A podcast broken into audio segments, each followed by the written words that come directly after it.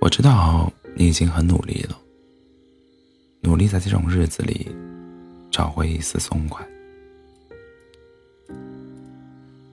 北方的冬天就要来了，在秋末时分，北京的树叶变黄，即将凋落。等冬天一到，这城市会陷入模模糊糊的灰色，街道、房屋、树木的枝桠都会变成灰色的。在冬天来临之前，我在网上，我在网上，我在晚上去了一趟海洋馆。那里的鱼对季节浑然无知，慢慢在水中游荡。金鱼馆里只有一头白鲸，它恰好从我头上划过，缓缓地路过了我。我抬头看它，那么庞大、安静，从偶尔摇晃，像是在和自己玩耍；头偶尔摇晃。像是和在和自己玩耍。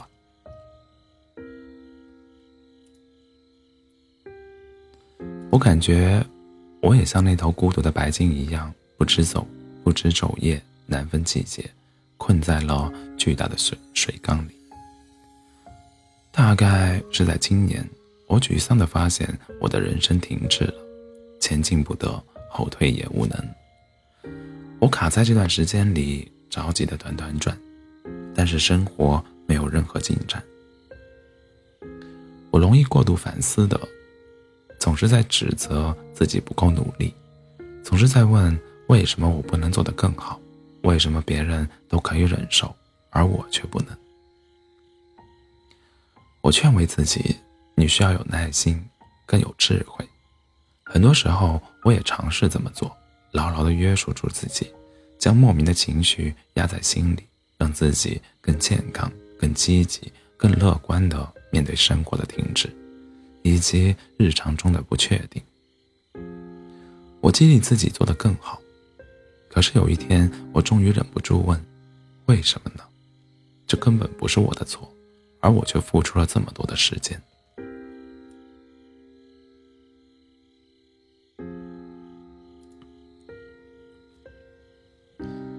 我不想再反省了。当世界乱了套，而我却在给自己精神按摩，不，这没有用。问题的核心在于，不正常的不是我，我不能在自己身上解决不属于我的问题。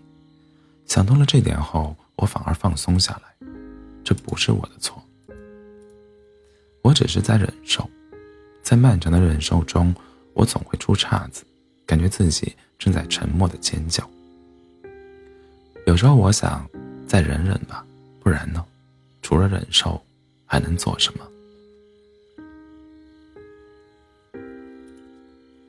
身边总有人来告诉我一些坏消息，或者一些更坏的消息。有一天，我决定不再听任何消息了。此刻，唯一真正属于我的只有时间。我决定不再按照社会时间生活，将自己所有的时间都拿在手上。我屏蔽这个世界。只在自己的时间里生活。我在深夜里吃一颗冰凉的梨子，在傍晚时分在公园里散步，煮饭的时候读一本回忆录，在睡前收拾好屋子，在周末把所有的衣物洗干净，再晒起来。我要在我的时间里只过属于我的生活。那些正在发生的事虽然侵占了我的日常。但在这么珍贵的时间里，我不愿，我不愿意浪费任何一分钟再给其他。时间是任何人都无法从我们手上夺走的东西，在我们的时间里，欢乐、欢愉、悲伤和沮丧，都通通只属于我们自己。我并非在说要抓紧时间开心，不不不，我说的是属于你的时间。你应该学会在自己的时间里不受外物的影响，即便从前的日子不复存在，但时间还在我们手上。停止自，停止自责和反省，把这些糟蹋时间的坏习惯改掉。在我们的时间里，理所当然的指责别人，怨怪天气，怨怒怼命运。就是不要再反反思自己了。我们忍受了这么多这么久，这一切都不是我们的错。下定这种决心后，我的日子好过了许多，因为这意味着我并没有放弃。人最困难的是面对无能为力，但不是这样的。任何时候，我们都还有力量。我已经不去思考未来了，我只是决定此刻的时间里我要做什么。如此一来，我只需要自己的确认，再无需外物。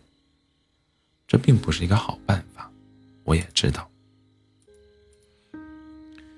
今年的秋天似乎很长，在深秋的时候，树木还未萧索，这城市变得很美丽。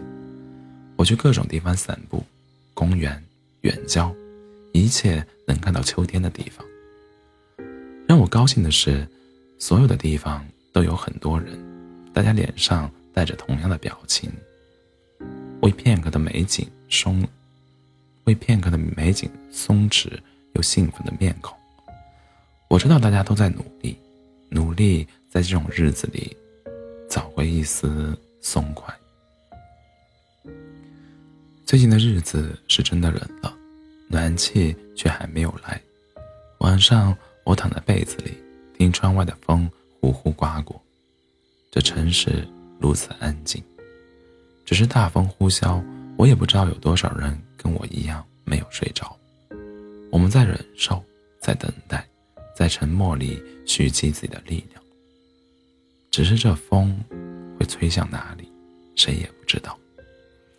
我们只是偶然的出生在了此时，又偶然的生活在此此处。那么多偶然，才让我们汇集在了此刻。